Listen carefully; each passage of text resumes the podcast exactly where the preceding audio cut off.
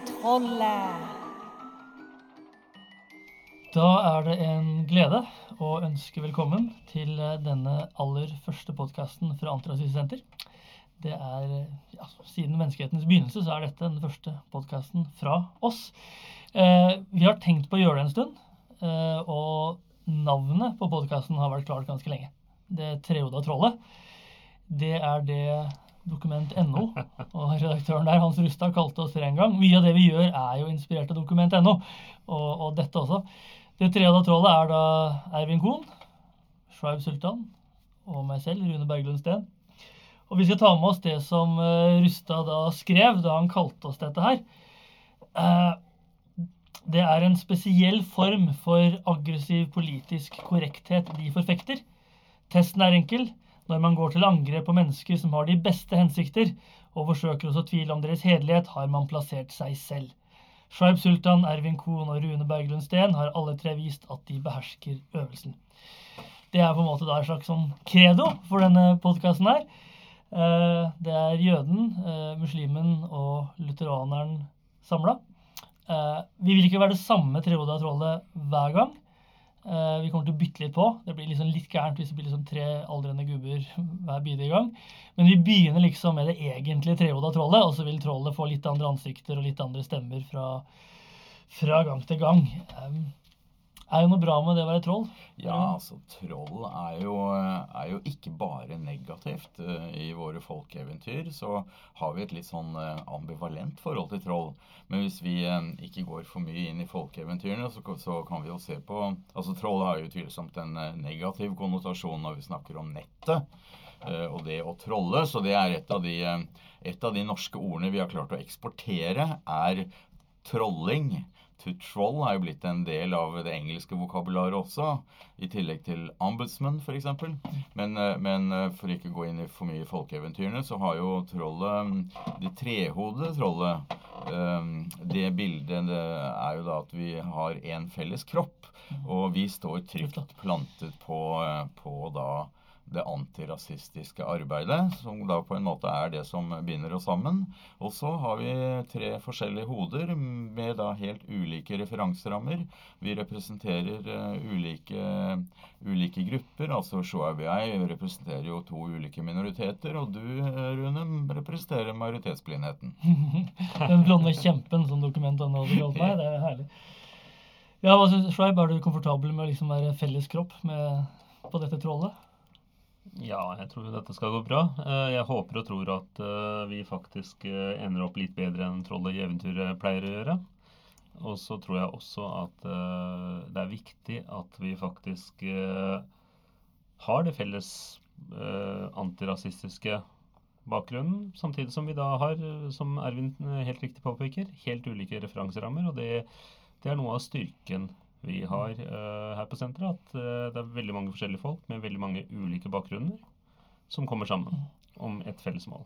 Vi kan jo adressere en uh, sånn myte med en gang, nemlig det at senteret er altså plassert på venstresiden, eller venstresida. Mm. Og det og vi representerer her, er jo tre ulike ikke partitilknytninger nødvendigvis, men, men, men, tre ulike politiske syn, mm. som i og for seg representerer vår uh, upolitiskhet. Mm. U, altså at vi ikke er partipolitisk uh, i vårt uh, daglige arbeid. Rune har liksom migrert fra Arbeiderpartiet til SV, og du, Shoaib, er jo MDG-er. Jeg sa en gang spøkefullt at jeg har ikke noe problem med Shoaib som muslimsk kollega. Problemet er at han er MDG-er, og jeg er og betalende Høyre-medlem. Ja. Men, men, men, det sier noe om spennet på senteret. Et, et demokratisk Treoda Troll. Ja.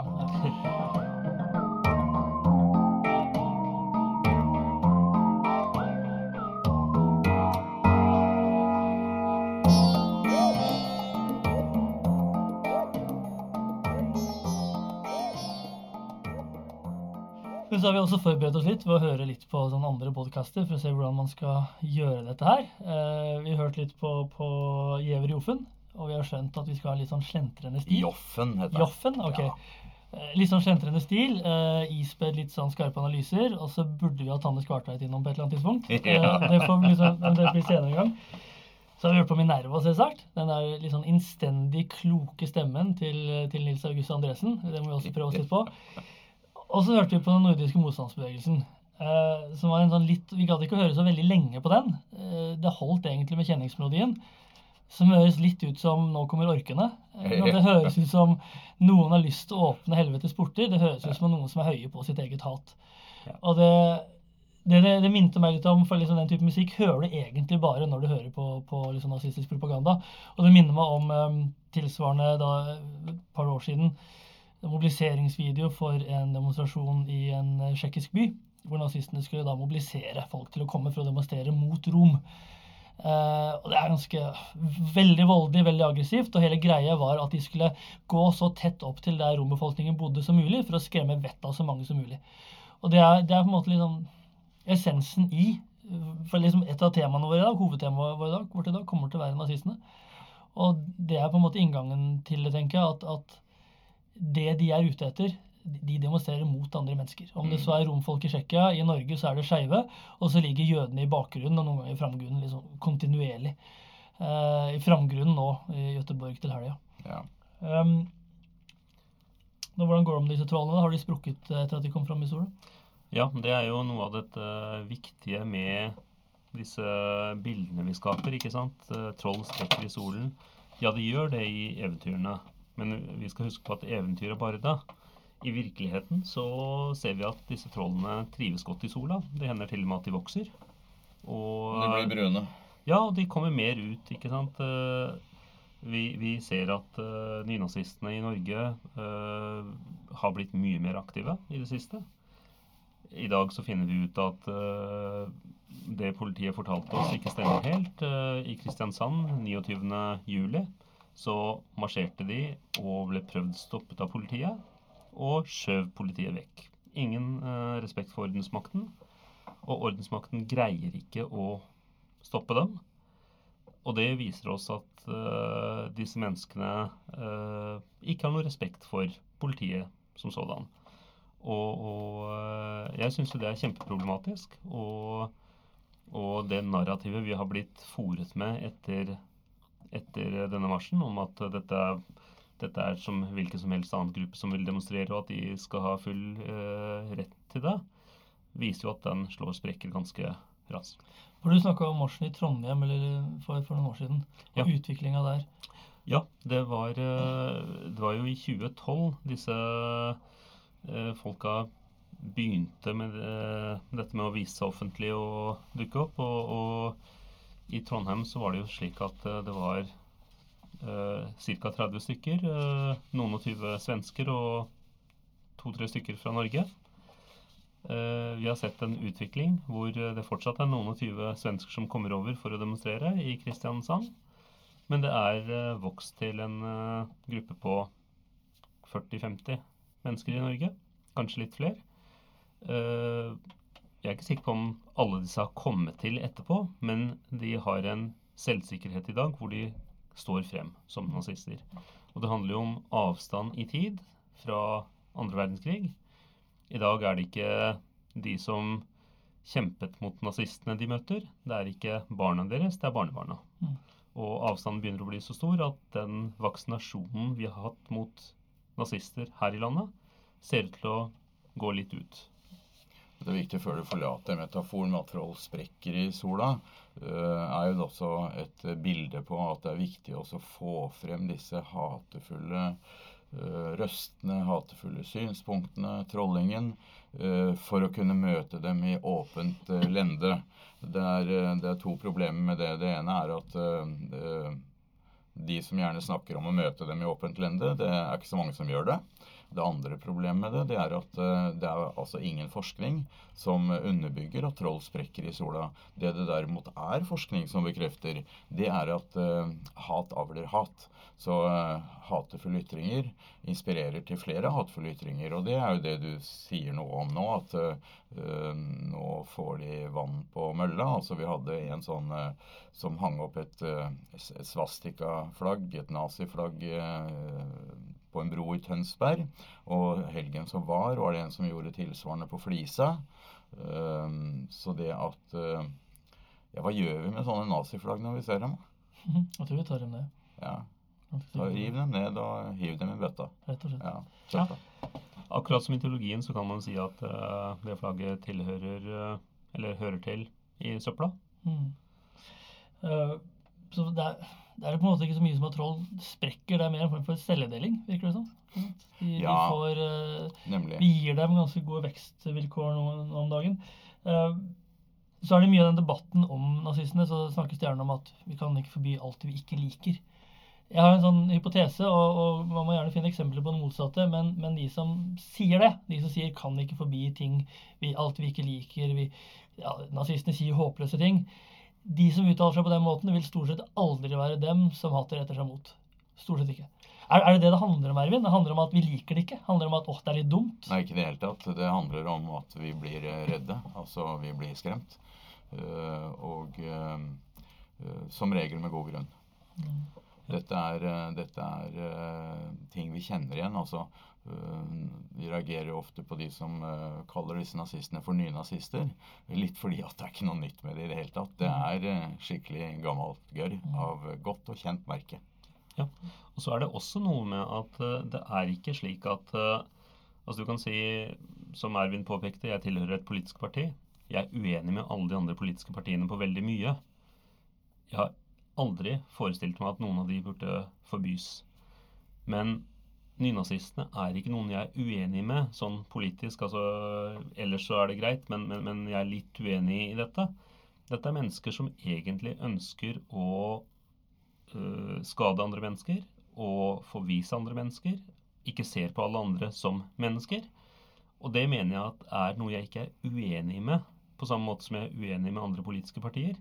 Dette er noe jeg mener er øh, ikke hører hjemme i samfunnet vårt, og dette må vi bekjempe med alle mulige midler. Og, og, og det blir litt dumt når man legger fra seg noen av de verktøyene man har til rådighet, og sier at ja, men det behøver vi ikke bruke, eller det kan vi ikke bruke her. Mm. For nå befinner vi oss måte midt mellom altså I Fredrikstad så fikk de da endelig gjort markeringa si der. eh, av et politi som fortsetter å insistere på, men de er jo så samarbeidsvillige. Det er det jo bare hvis man lar dem ta seg til rette fullt ut, og godtar at de egentlig tråkke litt på politiets autoritet når politiet prøver å vise autoritet. Foran oss så har vi Gøteborg, og der er det ganske klart at de, de retter inn mot synagogen. Jeg satt nettopp og hørte på da, den, så vidt av denne fordømte podkasten. Og, og der snakker motstandsbevegelsen om at eh, dette er en dag der folk må komme ut. Eh, hvis, du, hvis du trenger å Hvis du egentlig skal jobbe den dagen, så ta deg fri. For dette her blir episk, fantastisk og underbart, det som skal være i Gøteborg. Altså skremme medmennesker. Jeg, jeg vil gjerne, gjerne tenke litt rundt det som, som Shoaib tok opp. Altså, hva er det som gjør et eh, nazistisk parti og en nazistisk organisasjon annerledes, forskjellig fra alle andre partier og organisasjoner? Og det har på den ene side noe med at de faktisk eh, eh, ønsker å bekjempe eh, det liberale demokratiet eller demokratier i det hele tatt. De ønsker å bekjempe rettsstaten og erstatte det med noe annet. Eh, De er i en egen kategori, og vi tenker gjerne på nazistene og deres tredje rike og avslutningen med holocaust. Det vi ikke eh, eh, Og så fokuserer man lett da på den jødiske tragedien. Det man ikke helt tenker på, det er at det representerte til syvende og sist et sivilisatorisk sammenbrudd. Og det er vår oppgave i dag, er på den ene side å kjempe for å bevare den rettsstaten vi har, det liberale demokratiet vi har, og den sivilisasjonen vi har. Og vi beskytter oss mot alt det som truer vår sivilisasjon på alle måter. Moralsk og på alle måter. Det er derfor eh, vi har mennesker i fengsel. Fordi at de er kriminelle og har forbrutt seg, bl.a. mot eh, vår sivilisasjon og vår samfunnsorden. Og det er det nazistene truer. De truer vår sivilisasjon. Absolutt. Jeg er helt enig. Og jeg tenker også at uh, man spiller på en måte Man spiller seg selv ut ved å la være å bruke en del virkemidler. Rettsstaten har mulighet til å gå inn, og det er enkelte Altså, du, du kan ikke gå rundt og si at du er medlem av en terrororganisasjon uten at politiet reagerer på det. Jeg ser ikke helt hvorfor disse som bedriver det som på alle måter må forstås som terror. Altså når du går forbi en synagoge og roper og, har slagord om jøder som, øh, som et problem som må renskes ut, så er det klart at det skaper terror. Eh, det skaper frykt. Og det må vi faktisk greie å slå ned på. Ja, Når man vet at dette er en bevegelse som kontinuerlig bruker vold. ikke sant? Vi snakker om det, men de, den snakken er en, er en, oppfordring, det er en legitimering. Det er å bygge opp egne medlemmer og egne sympatisører til å gjøre voldelige ting. Men vi er jo, altså noe av det vi er naturlig nok opptatt av, er jo at Norge skal følge også våre internasjonale forpliktelser her. Og ikke fordi det er internasjonale forpliktelser, men fordi de er fornuftige. Ja, det er en grunn til at det er det. Det er en grunn til at, at uh, uh, FN har det med i, uh, i sin konvensjon mot rasediskriminering. I, for å være konkrete, da, i deres artikkel 4b, hvor de pålegger signaturstatene om å forby rasistiske organisasjoner. Og forby deres propaganda og å bøtelegge de som er medlemmer i slike organisasjoner. Mm. Og det er en forpliktelse som vi er veldig langt fra å følge i Norge i dag. Jeg tror vel vi egentlig jeg er ikke sikker på om, altså Vi står vel lenger fra å oppfylle konvensjonsforpliktelser nå enn det vi har gjort på lenge. Eh, ja, altså Det ene er at man egentlig skal ha til forbud mot rasistiske organisasjoner. Det er vi pålagt å ha. Og vi får kritikk regelmessig for at vi ikke har det. Eh, men så er det sånn at vi heller ikke liksom griper inn på et lavere stadium. Vi tillater organisasjonene å eksistere, men vi stopper dem heller ikke fra å marsjere. Eh, og når de spør hatefull tale, så, så, er det ganske sterkt forsvar for, for, for, at nei, det er ikke så hatefullt, det er ikke egentlig straffbart, det de holder på med. Og, og der syns jeg på en måte altså noe av jeg synes Et av de, de merkeligste greiene i forhold til dette akkurat nå, er, er altså statusen i forhold til hvordan man følger opp hatefull tale i Norge. Veldig mange jurister vil være raske til å, til å gå med på at altså, vulgære former for rasistisk tale er hatefull, er straffbar. Hvis du sier noe, noe, grovt og vulgært, rasistisk, hatefullt til en person med jødisk bakgrunn, til en person med muslimsk bakgrunn, til en skeiv, så vil de gå med på at det er straffbart. Men klippe over til motstandsbevegelsen. Fordi det de ikke sier er direkte vulgært, så blir situasjonen litt annerledes. Det er politisk vulgært, men, men de bruker, det er liksom visse ord de styrer utenom. Men det de har, er et program for å fordrive og utradere hele grupper av mennesker fra mm. samfunnet. Vi hadde en lang diskusjon i sommer om knus homolobbyen er hatefull eller ikke som parole. Det er bare å følge linken og se hva, hva, hva betyr det. Mm. Klikk på parolen og gå til artikkelen som forklarer. Man skal forby homofili, man skal forby skeive organisasjoner. Og det er på en måte starten. Og det de faktisk skal begynne med Du Ikke engang, fordi at det er på den siden som inviterer til den marsjen, mm. så forklarer de hva homolobbyen er. Mm. Og det er jødisk kulturmarxisme. Det er også. For det er, det be, homolobbyen begynte, begynte, med jødene, og homofili handler, og homolobbyen handler om og, om å ødelegge den ariske kjernefamilien og alt det der. Men de er veldig også konkret på hva man skal gjøre. Og det man skal mm. gjøre, er det Hitler begynte med å gjøre mot skeive. Ja. Han begynte med å forbi skeive organisasjoner osv. Eh, så man skal fordrive homofile fra et offentlig rom. Man skal kriminalisere skeive organisasjoner. Fri. Skeiv verden. Disse organisasjonene skal ikke tillates å eksistere. Det de ikke sier noe om, er hvordan de skal straffe disse folka. Mm. Men man skal nok straffe skeive aktivister også. Ja. Men dette er da ikke hatefullt for mange jurister. Nei. Og det for meg så er det nesten å snu det på hodet, fordi dette er det hatefulle. Når du har en nazistisk bevegelse som, som hyller Det tredje riket og har tenkt til å utradere eh, folk fra, fra offentligheten. Eh, det er jo egentlig kjernen. Det, det, dette er det primære som, som konvensjonsapparatet skal beskytte imot. Samtidig så behøver vi egentlig ikke verken å lese hva de sier, eller, eh, eller liksom prøve å forstå deres intensjoner. Vi kan bare se på hva de faktisk gjør. I Sverige så har vi, så hvor denne gruppen er mye større og sterkere, så har vi hatt flere titalls drap av homofile aktivister drap av, på antirasister, drap på ulike minoritetsgrupper, voldsepisoder med alle disse, uh, utført av uh, nynazister. Og slik at dette er ikke bare ord. Handling følger, men handling fører litt senere. Og det, det er jo veldig merkelig at man da De må først Altså, de, de kan gå rundt og si at noen burde utryddes. De kan ikke direkte si at noen skal drepes, men, men, alle forstår hva som ligger bak. Det er først når de faktisk begynner å gjøre det, at politiet kan gripe inn. Det syns jeg egentlig er ganske problematisk. Følge opp, følge opp, det som Rune eh, innledet, eller tok opp her i sted. Eh, dette med vår forpliktelse overfor eh, FN-konvensjonen, som, som vi ikke har tatt altså Vi har tatt store deler av den inn i vår lovgivning. Men denne artikkel 4, som forbyr, eller som pålegger oss å forby slike organisasjoner, tok vi ikke inn i vår lovgivning med da den eh, begrunnelsen eller den diskusjonen vi hadde i forkant, at vi kunne klare å hindre deres propaganda og stanse deres eh, organisering på annen måte. Og det er blitt vanskeliggjort med den seneste endringen av Grunnloven, hvor vi har fått inn forbudet mot forhåndssensur, har jeg inntrykk av. Og det jeg lurer litt på, det er, er altså De offentlige debatter er i utvikling. Altså det offentlige ordskiftet i dag er ikke helt det samme som det ordskiftet var for la oss si fem eller ti år siden.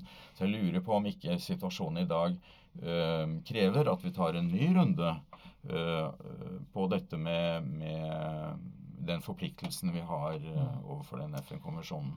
For nå er det jo litt sånn at Man blir oppfattet som antidemokratisk, autoritær osv. Hvis, man, hvis man mener at nazister skal hindres i å demonstrere. Ja. Hvis man leser da Stortinget behandla dette i 2002-2003, så la Stortinget til grunn at man kunne hindre nazister ja. i å demonstrere. Akkurat. Og det, Derfor følte de seg beroliget og betrygget. Ja. Man viste at politiet hadde hindret Bootboys å marsjere.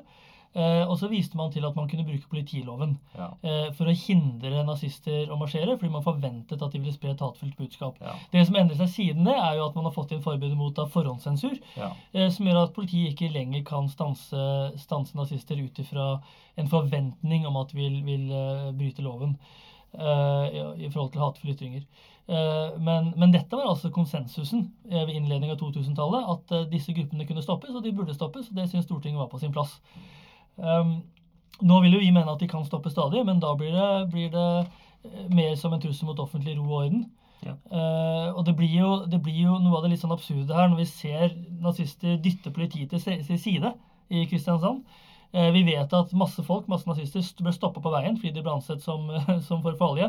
Så her må liksom politiet jobbe på overgir for at det skal bli akkurat trygt nok til at de kan marsjere. Mm. Ja. Da kan ikke jeg skjønne annet enn at terskelen for simpelen å si at nei, dere kan ikke marsjere. Det var jo det som var også, også, rett etter demonstrasjonen i Kristiansand. Demonstrasjonen vi viser til, er den som skjedde 29.07. i sommer. Eh, var jo altså reaksjonene i, av Eh, på alle, fra alle avisers lederskribenter, var jo at uh, de Altså nazistene hadde samme rett til, til, å ytre seg og til å marsjere som alle andre borgere og organisasjoner i vårt samfunn. Altså De hadde den samme demokratiske retten til å ytre seg, til å marsjere, som alle andre. Og, og til grunn for det ligger fordi at det er en lovlig organisasjon. Mm. Ja. Og det er et argument for å kriminalisere organisasjonen. Mm, da får vi bort det argumentet om at det er en lovlig organisasjon. Vi får bort argumenter som forsvarer deres rett til å marsjere i våre gater. Okay. Slik mange andre land gjør. Hva, hva, gjør, hva gjør, dette med f.eks. homofile som tenker på å liksom, komme ut av skapet? Er, uh... Jeg tror ikke at den terskelen blir noe lavere. Ja. Og Det er det som er liksom overses. For klart mange tenker at motstandsbevegelsen er ikke en trussel mot demokratiet og Stortinget og kongehuset som sådan. Men, men, de er en trussel mot en del mennesker. De skaper frykt, og de skaper frykt fordi de skaper fare. Jeg har liksom sagt noen ganger at det man vet, er at når du har høyreekstreme grupper, så får du vold. Mm. Og du vil få vold her. Og den volden får konsekvenser for en del mennesker. Og det er en vold vi har, har en forpliktelse til å beskytte mot. Og den beskyttelsen skal egentlig inntre på et mye tidligere tidspunkt enn en i etterkant, når folk har blitt skadd eller når de har blitt drept osv., den skal faktisk stoppe ved spredningen av, av, uh, spredningen av, av, dette hatet. Ja, de trener jo på, og de har treningsleirer. Mm. Quisler, som var med og drepte Benjamin Hermansen, han, eh, da han slapp ut av fengselet, så var det første han gjorde, var å dra på treningsleir med motstandsbevegelsen i Sverige. Mm. Absolutt. Og så er det manualer for hvordan de skal opptre under demonstrasjoner. Og, og, hvor det anses som positivt med spektakulære aksjoner. Eh, men det anses da ikke å være en trussel mot offentlig ro og orden. Meg er det spesielt.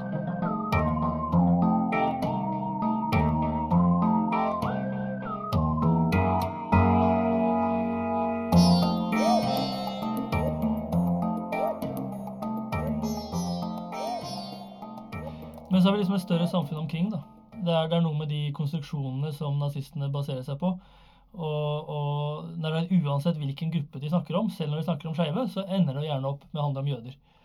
Uh, hva er det vi i storsamfunnet må, må, må være litt obs på når det liksom ikke bygger opp under den type forestillinger de nærer seg? Altså, når vi snakker om jøder, så er det, så er det altså det Spørsmålet er hvor skal det begynne, og, og, og at det aldri tar slutt. Det er det ingen tvil om. Nå har vi altså sett, uh, sett uh, AFD i uh, Tyskland bli et parti med over 90 representanter i det tyske parlamentet. og man kan si at de startet jo ut som en sånn derre antieuropeisk bevegelse eller parti i 2013. Det er ikke veldig mange år siden. Uh, som en reaksjon mot, uh, mm. Mot uh, Merkels agering i, etter finanskrisen. vi vil ha tilbake D-marken osv. Uh, men da var de jo fortsatt små, og de kom, var under sperregrensen og fikk ingen, ingen betydning i tysk politikk. Og nå har de plutselig blitt altså 13,5% altså Tysklands tredje største parti. Og det er ikke pga. EU-motstanden, det er mer av ja, nasjonalistiske grunner. Og, og, og det der rantingen med antisemittiske Eller flørtingen med antisemittiske forestillinger. Så det kan godt være, som jeg sa i går, at det er ingen grunn til å være alarmistisk fordi at eh, det tyske demokratiet er robust. Men, eh, men ikke desto mindre så er det jo grunn til å være litt bekymret og engstelig. Dette her med, med, med forestillingene om jøder er i stor grad forestillinger. Altså det er viktig også å, å um, legge vekt på at det er forestillinger. Um, og vi, ha, vi, har jo det i vår nære historie i Norge. Altså Norge har en veldig kort historie. Uh, Norge ble et uh, selvstendig land i 1905. Og da var altså den store uh, debatten i landet det var hva er det som er norsk identitet? Høres dette kjent ut, eller? Hva er det å være norsk? Det var den store debatten uh, fra eller rundt 1905, da Norge skulle bygge opp en egen nasjonal identitet. Og uh, da fant man da jøden som et virke viktig virkemiddel i denne kampen. Og, og, det er noe av det så Nå har vi en doktoravhandling av, av eh, en ung mann som heter Lien, uh, som har skrevet en avhandling uh, under tittelen uh, 'Jøden som en kulturell konstruksjon'. Og, og den, sier, den forteller historien at, at jøden er altså en, en tenkt, tenkt, størrelse, en konstruksjon, som man kan bruke til alt mulig rart. Enten det var altså debatten mellom by og land, mellom uh, jordbruk og industri, uh, høyre-venstre. Bondepartiet i mellomkrigstiden de kjørte jo valgkamp og argumenterte mot Arbeiderpartiet og kalte dem for jødebolsjeviker. De argumenterte mot Høyre og kalte dem for jødekapitalister. Så, og, og, det sier, viser noe om at antisemittismen er en meget fleksibel fordom, som da er basert på uh, bilder, som er basert på uh, fantasier som da er, er, hensiktsmessige i da dagens debatt. ikke sant? Og den dagens debatt Husk på det at fra 1950 til 1940 altså Vi snakker om krigen som en sånn paradigmeskifte i, i norsk moderne historie, altså annen verdenskrig. Men fra 1905, hvor Norge ble selvstendig nasjon, til 1940, hvor vi ble okkupert, så gikk det 35 år. Mm. Altså 35 år er liksom for oss altså vår tid. altså En veldig, veldig kort, uh, kort uh, periode historisk periode mm. hvor, hvor, nasjonen ble til. Så det at vi i dag driver og har sånne diskusjoner om hva er, det, hva er det å være norsk, og hva er norsk identitet, det er ikke så veldig rart, det. Mm. Det er på en måte en fortsettelse av, eh, av den debatten som ble starta i 1905. Ja. Hva er det som lever, videre av den, den, den, eh, kulturelle konstruksjonen av jøden fra den tiden? Det er jo, det, det er jo uh, forestillinger om at, at uh, jøder er rike. Det viktigste, viktigste, argumentet, Et av de viktigste argumentene i debatten uh, før 1814, da vi fikk inn paragraf 2 i Grunnloven som nektet jøder adgang til riket, det var jo at jøder ikke kunne være lojale borgere. Uh, De hadde andre lojaliteter, og den gangen var det selvfølgelig ikke noe Israel, men det var altså til noe utenfor Norge. Eh, noe overnasjonalt. Eh, verdensjødedommen kjenner vi fra mange sammenhenger, også fra Sinons vises protokoller. Eh, I dag har vi også nå Vi skal jo være faktabaserte. Så har vi befolkningsundersøkelsen som HL-senteret gjorde for første gang i 2012 og for andre gang nå i 2017, er jo et av, et av spørsmålene, eller et av påstandene, om jøders lojalitet. Og eh, nærmere 40 mener at eh, jøder eh, er mer lojale overfor Israel enn overfor Norge. Og det er et av de mest antisemittiske bebreidelsene man kan komme med. Og så er det det om jøder har makt. Ja, da mye. makt, jøder penger, altså makt over media. ikke sant? Altså vi har jo det. Det lever i, i dag eh, eh, på en måte som er litt ubehagelig, fordi at det er litt sånn i mange sammenhenger blitt på en måte mainstream eller stuerent. fordi at når folk som helt åpenbart ikke er antisemitter, kan eh, fremstille denne påstanden i en drakt som virker tilforlatelig, eh, som f.eks. Gro Holm gjorde for to, nå er det vel snart tre år siden, i en eh, julisending fra USA, eh, og forsøkte å underbygge at eh, altså konspirasjonen om at jødene styrer media, eh, med å telle opp hvor mange jøder som satt i ulike redaksjoner, så er vi på eh, en slippery slope. Da er vi ute i et uføre som vi kjenner så altfor godt fra mange andre sammenhenger og mye verre situasjoner. Og så er det også noe med at eh, altså du kan si Jeg er jo helt enig med Ervin i at uh, antisemittisme er en veldig fleksibel fordom. Men vi ser også at det er en fordom som blir brukt som mal for veldig mange andre fordommer. Eh, jeg har jo sett en del på islamofobi, og det er veldig mye den har hentet fra antisemittismen. Eh, veldig mange av eh, forestillingene, av eh, fortellingene, er mer eller mindre kopiert over, og så gitt en muslimsk bakgrunn. Men i tillegg, altså du spurte, Rune, om hva man kan gjøre som majoritet. Jeg tenker jo at uh, vi kan ta til oss uh, Arnulf Øverlands ord om å ikke tåle så inderlig vel den urett som ikke rammer oss selv. Eh, og, og faktisk innimellom uh, for, Fordi det er veldig lett å stå utenfor og si at uh, ja, men altså, de bare påstår noe, du liker det ikke. Er det så vanskelig? Men det handler ikke om å ikke like det, det handler om å bli skremt. Det Mm. handler om å Det handler om å leve fritt i et samfunn hvor du kan stå for det du står for, uten å være redd for å bli angrepet på det. Mm.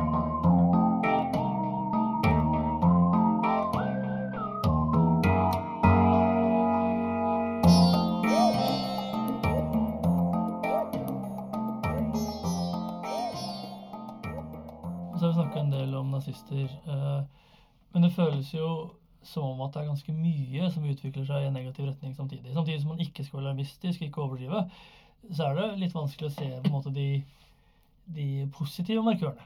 Man har økende nazistisk virksomhet, selv om den ikke er veldig omfattende, så er den økende.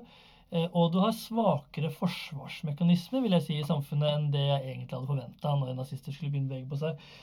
Men så har du også bredere trekk ved debatten, debatten om innvandring, integrering, inkludering osv. mer generelt også, hvor det oppleves som at det blir det blir ganske mye mer hetsk og hatsk og polarisert. Eh, Du snakka om en slippery slope. Eh, Ervin, liksom, hva, er, hva er den slippery slopen her? Hva, hva, hva Det skjer? er, eh, det er Ja, det er jo litt, litt skummelt med slippery slopes. Jeg har hørt det som et argument for å eh, eh, være forsiktig med, med lover som beskranker f.eks. ytringsfriheten. ikke sant?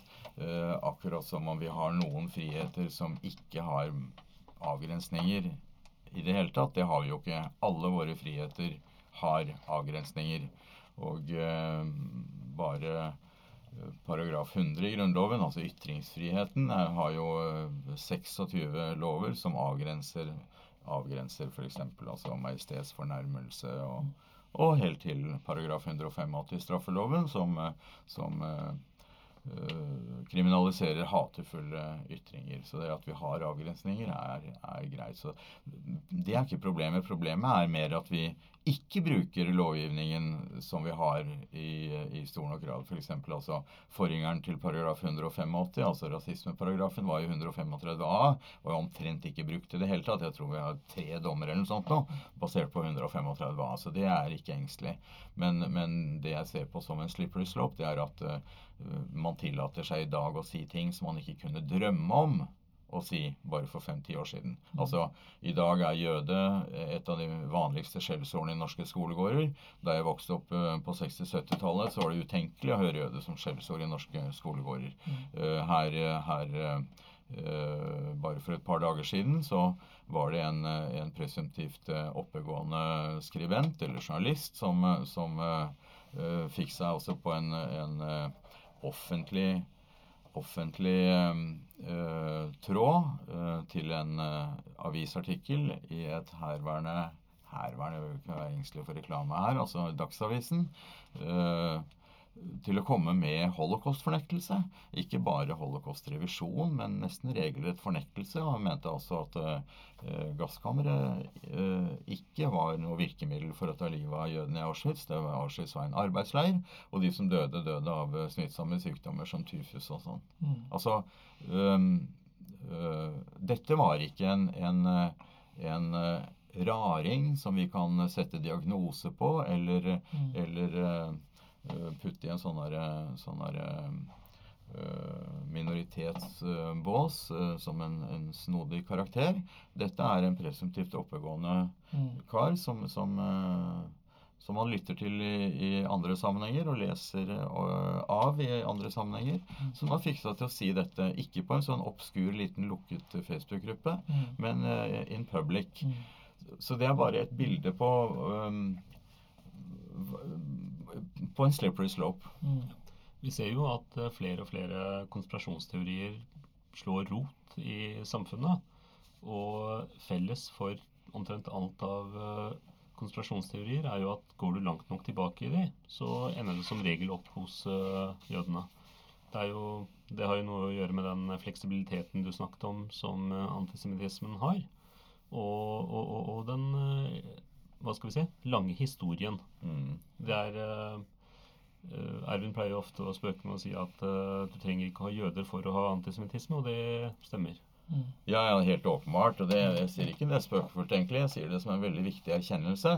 fordi at vi hadde jo antisemittisme i Norge før vi hadde jøder i landet. Ja. Og, og, det jeg pleier å si også, tenk deg en situasjon uh, hvor da altså, altså og det, det, det, sier også Lien i sin, i sin, avhandling. altså Det var altså i perioden 1905 til 1940 så var det altså 1500 jøder i land. Det er omtrent det det er i dag. Uh, så hvordan jødene kunne forårsake så mye som de ble beskyldt for Bare tallene tilsier jo at det er helt, helt usannsynlig. Vi får også litt sånn antisemittiske konspirasjonsteorier mot oss. Når liksom ja. noen det mer sånn vanvittig jeg har sett uh, Bob Ropp i det siste, er disse Shorors-anklagene. Ja. Og det er åpenbart det at vi vet hvordan navnet hans faktisk skal uttales, uh, er jo antagelig et bevis på at vi får hauger med penger fra ham. Uh, men vi vet hvordan navnet hans skal uttales, fordi vel en av oss er, er født i Ungarn. ungarsk innvandrer. og en annen av oss, dvs. Si meg, møtte en ungarer i forrige uke. møtte en, en ungarsk antirasist som snakket en del om Soros. Og, og, hvordan man i Ungarn har hatt på en måte altså regelrette altså plakatkampanjer fra regjeringshold mot Soros. Eh, som da en, en, som på en måte forgifter samfunnsveven med sine liberale verdier. Og den plakatkampanjen man har sett der, der ja, ikke, la, la Soros le til sist, er jo da et ekko av en gammel kampanje om ikke la jøden le til sist, som gikk før krigen. Eh, men det utrolige på en måte her er det et par ting. Eh, det ene er å se et land hvor faktisk denne typen konspirasjonsteorier har blitt litt allemannseie. Hvor ja. det er noe som, som, man fra myndighetshold tyr til i et forsøk på å beholde makt, diskreditere de som ønsker et mer demokratisk eller en autoritært uh, Ungarn. Uh, men en annen ting er hvor absurd det er å se at den typen, den typen tull dukker opp Her? Hvis du går inn på motstand, altså motstandsbevegelsens, motstandsbevegelsens nettsider, altså enten Nordfront eller, eh, eller Frihetskamp, så, så skal det ikke mange klikk innover før du kommer da til uh, Gjørg Soros, Mm. som da er manifestasjonen av uh, jødisk makt, jødisk eh, pengemakt. Mm. Men så opplever man at det er litt sånn ulike aktører ute i samfunnet som jobber med å pushe ulike grenser samtidig. Man har motstandsbevegelsen og at andre av de du snakket om, som, som uh, først på i forhold til antisemittisme. Vi har jo også, og vi var liksom enige om at vi ikke skulle ikke nevne navnet på mannen eller partiet her i dag, men man har jo nå faktisk også da et, et parti som stiller til valg, og som er fryktelig opptatt av jødemakt. Vi skal ikke nevne fyren. Vi skal ikke nevne han fyren liksom dansa som en klovn foran Pride-paraden og trekke sverd på Karl Johans gate, noe han vel fikk trøbbel med. Men det er, det er likevel en ganske spesiell ting at man har et parti som faktisk aktivt fremmer det synet. Og samtidig som man ikke skal bygge det opp, så skal man heller ikke tenke at det er ufarlig. For det er en form for legitimering eh, å begynne å snakke på den måten. Du, du vinner alltid noen over. Ja. Eh, og det blir på en måte den, den porten kanskje inn til den nordiske motstandsbevegelsen som vi noen ganger tenker f.eks. islamnettet kan være inn til, til profeten umma. Eh, men så opplever jeg på en måte i forhold til andre grupper i samfunnet, så opplever jeg at det nå er nesten en hel, jeg vil si nesten en hel industri som jobber med å flytte grenser. Mm. Altså Dokument.no, Rights.no, nå har vi fått Resett. Mm. Eh, Så for meg handler det veldig mye om Det handler mye om å, å omdefinere kulturen man befinner seg i. Ja. Eh, og, og, og flytte grensemarkører for hva man skal si om andre mennesker.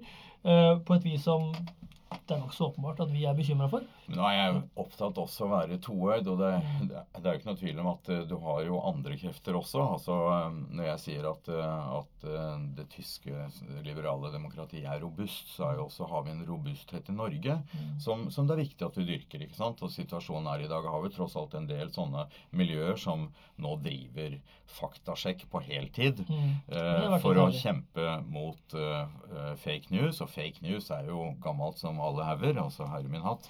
Så eh, i dag har vi et uh, holocaust-senter som driver eh, utdrakt både forskning og undervisning. Mm. Eh, det hadde vi ikke før eh, år 2000, så det er, det er eh, Den positive siden er det, men som du også ja. har sagt, frykt, og fordommer. Og det er noe med at, at frykten er snikende, altså. ja. Den frykten som en del jobber med å utbre der. Det å skape så- frykt er så enkelt. Mm. Ja, og det vi skal huske, det er at hva er det som er det skumle med frykten? Jo, det er at den fòrer fordommer. Så det er lett å, å bli fordomsfull eh, når du først er redd. Ja. Men samtidig så tenker jeg at det er viktig også å peke på noen av de positive tingene. En del av disse øh, Altså, vi har, vi, har, vi har gått ut, og det er flere andre som har gått ut og markert avstand og sett, øh, satt et kritisk søkelys på en del av disse nettstedene som sprer hat og frykt og usanne, usannheter. Og noen av de har øh, lagt inn årene. Eh, og det tenker jeg at det er, eh, det er greit å ha med seg det også. Ja, det er det. Mm. det, er det. Men, det, men det er altså for all del, jeg lar meg også skremme. Jeg lar meg f.eks. skremme av at eh, eh, boken til Hege Storhaug, som er ganske enøyd eh, eh, hva, skal, hva er det de liker å kalle seg? Islamkritisk. Mm. og selger i 50 000 X. Jeg syns det er skremmende. Ja, Mm. jeg syns jo også det er et problem at altså eh, Det miljøet kaller seg islamkritisk, det andre som kaller seg innvandrerkritiske. Og, og, og ikke noe av det de kommer med, er reell kritikk. Det er spredning av hat og fordommer.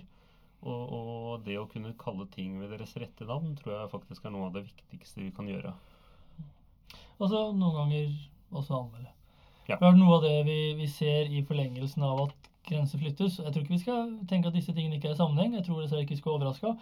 Men også hetsen og sjikanen mot enkeltpersoner har blitt utrolig drøy. Og jeg har sett det har vært, De siste månedene har det vært mye. Eh, og det er mange der ute som tenker at det å, å, å anmelde hets og sjikane til politiet ikke virker. Og det er klart at ofte så, så I en del tilfeller kommer man ingen vei med det, men man kommer oftere en vei med det nå enn før. Mm. Uh, man har en hatkrimgruppe i Oslo, på, på Manglerud, som gjør, den, gjør jobben.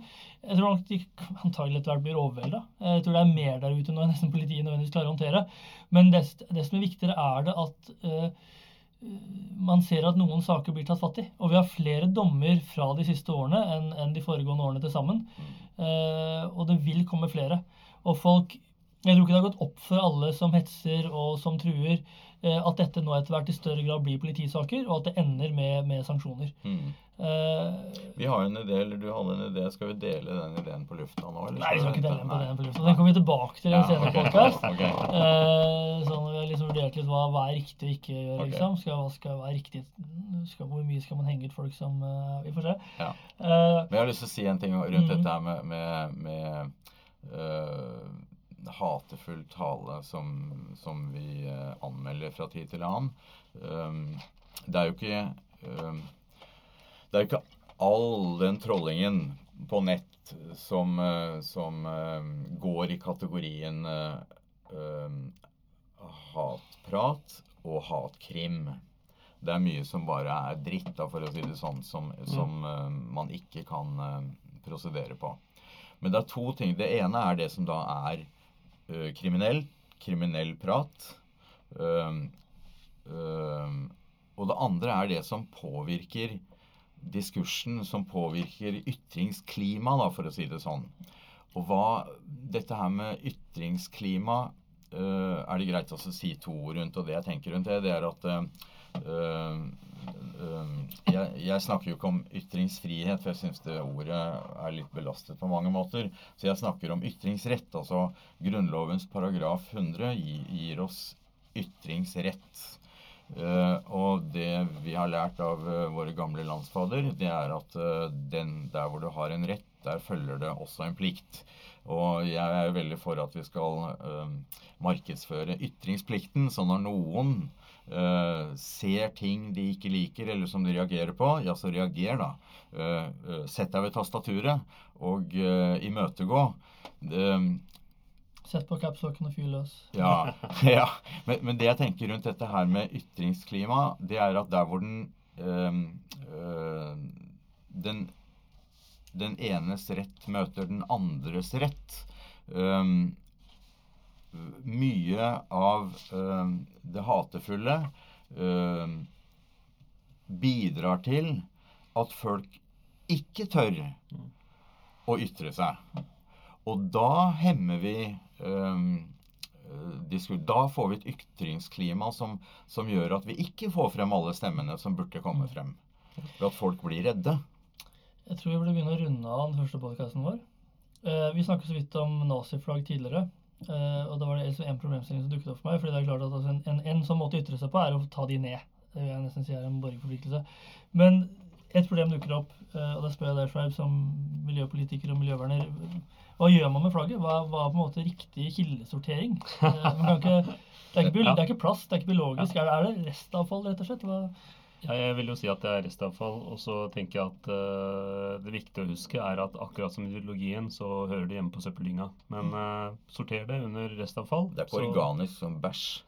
Nei, det er ikke det. Eh, man kan si det om ideologien, men, men, men flagget er jo et høystykke, og, og tenker at det kan Enten så kan det males opp og brukes til noe annet. eh, eh, eller så å komme til noe nyttig bruk. Eller så putte i, i eh, Det er jo restavfallet. restavfall. ja, vi lagde sandaler eller et eller annet. Nei, jeg, Så, vi, så skaper det litt varme i samfunnet, tenker jeg. Ja, Restavfall. restavfall er greit. Da takker vi for oss.